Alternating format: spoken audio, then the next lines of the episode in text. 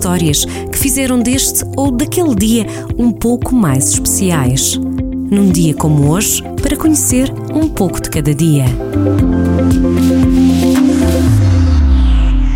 Num dia como hoje, em 2009, a 26 de outubro, tomava posse em Portugal o 18º Governo Constitucional, o segundo governo do Partido Socialista, chefiado pelo primeiro-ministro José Sócrates. Durou pouco mais de dois anos.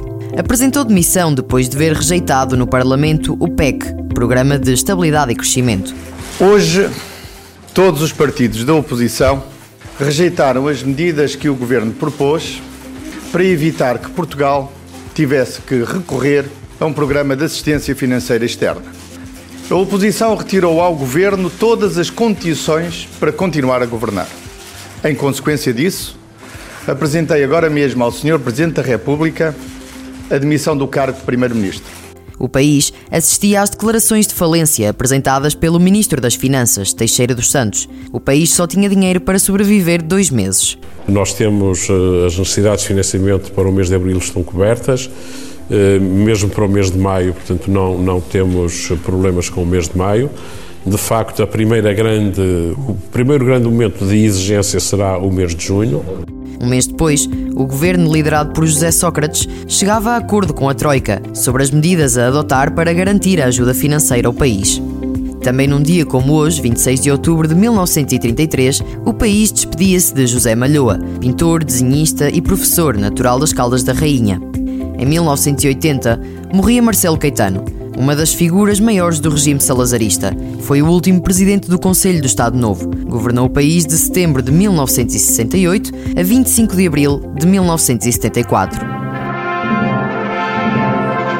26 de outubro é também assinalado como o nascimento de François Mitterrand, presidente da França entre 1981 e 1995, a mais longa presidência do país. Os dois mandatos que exerceu, Mitterrand conseguiu, por exemplo, abolir a pena de morte, descriminalizar a homossexualidade e criar a União Europeia com a assinatura do Tratado de Maastricht em 1992. Morreu com 79 anos em 1996. E o calendário tem destas coincidências. No mesmo dia em que, em 1963, o suíço Jean-Henri Dunant fundava a Cruz Vermelha, em 1950, Madre Teresa criou as Missionárias da Caridade em Calcutá, na Índia. Madre Teresa começou a trabalhar nas favelas dessa mesma cidade em 1948. Ergueu orfanatos, hospitais e asilos dedicados aos doentes e pobres. Recebeu o Prémio Nobel da Paz em 1979 Falecida em 1997, Madre Teresa de Calcutá foi beatificada pela Igreja Católica em 2003.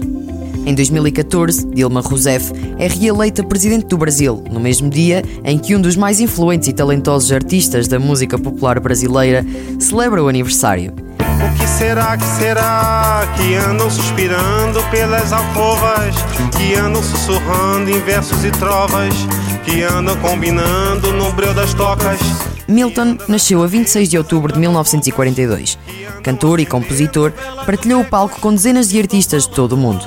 De Caetano Veloso a Peter Gabriel, de Herbie Hancock a Chico Buarque. Com 50 anos de carreira, gravou mais de 30 álbuns e venceu 5 prémios Grammy.